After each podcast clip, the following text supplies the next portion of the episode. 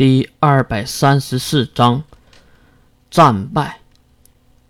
失败，乃成功他哥哥。哟，看到从洗手间回来的月，金龙头打着招呼：“聊完啦，可以走了吗？”着什么急呀？金龙头马上伸手牵住了月的手，月也没有反抗或者躲避。可能是从心理上承认了金龙透这个人，不过一旁看着的水兵可不是滋味了，连忙走过去一把拉过月，并将月揽入自己的怀里。哼，当着面也敢下手啊，金罗刹！刚才还金先生，现在就变成金罗刹了。不过情场老手当然一眼就看穿了水兵的心思。呵呵。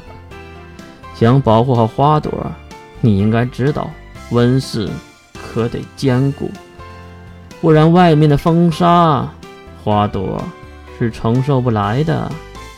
这个不用你说，水兵这次是理解错了，因为他以为金龙透在说月是温室里的花朵，其实正好相反，在金龙透的眼里，面前这三人才是花朵。而守护他们的温室，则是靠在水兵怀里的银发少女月。呵呵，那你们慢慢发育啊，我家族里还有一点事儿，就先走一步了。故意说了一句家族中的事儿，让月愣了一下。拜拜。啊！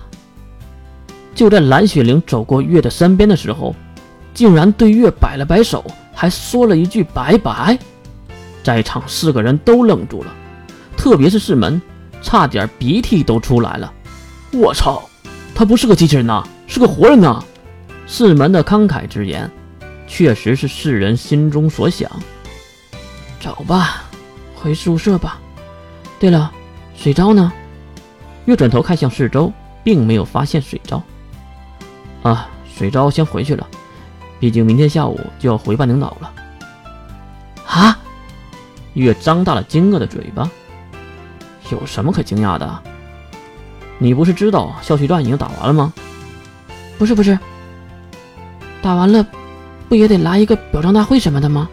月的话让三人重新对视，然后又一同看向了月。小月，表彰大会也结束了呀？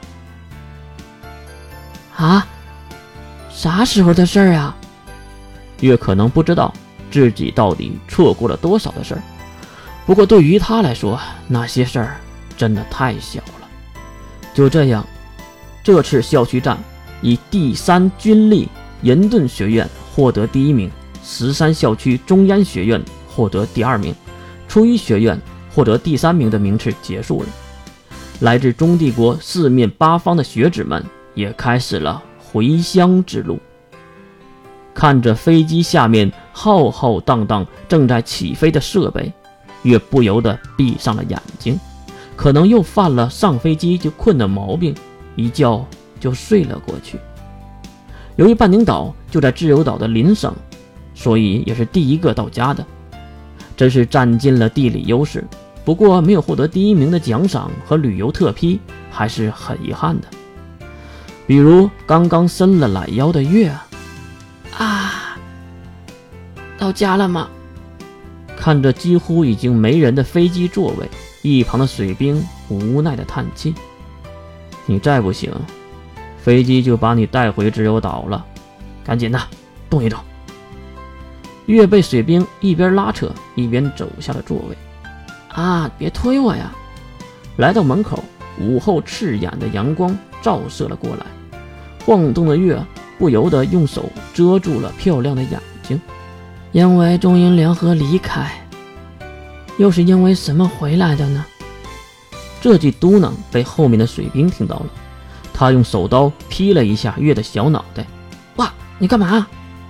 月回头瞪向水兵，小心隔墙有耳，你这个蠢货！还有，别堵着门！推推攘攘，两个人走下了飞机。四周的保安人员也随着敬礼，可能是欢迎这些参赛人员归来。其实月还真就没打几场。走出了机场，坐上了校区给准备的校车，重新回到了宿舍。由于男女宿舍相差甚远，半路两个人就分道扬镳。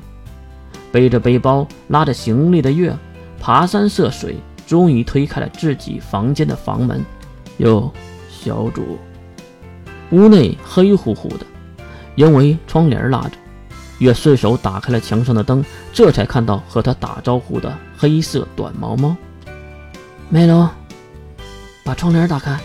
月没有理会脚下的色猫，而是将行李丢到了客厅，并开始脱衣服。哎，小主是暴露狂吗？人家换衣服都是拉着窗帘的。闭嘴！只是退掉了上衣的月，看向拉着窗帘的矮小黑发少女。梅龙，要一起。泡一个澡吗？将窗帘固定好，小女孩转头对月点点头。来，月对着梅龙摆手，他也是溜溜的跑了过来。两人走到浴室里，月打开了速热器，并打开水阀，先将许久没有用的池子洗了洗，然后打开一旁的柜子，拿出了一袋装着蓝色粉末的袋子。打开后，将里面的东西都倒进了池子。看着热水逐渐变成蓝色，好奇的梅龙瞪大了自己赤色的利孔大眼睛，并蹲在了水池旁，甚至还将头伸入了水池里，伸出舌头就要舔食。喂，还好月在后面看到，一把将梅龙拉了回来。脱掉衣服才可以洗。还有，月瞪向门口的色猫，啊，滚！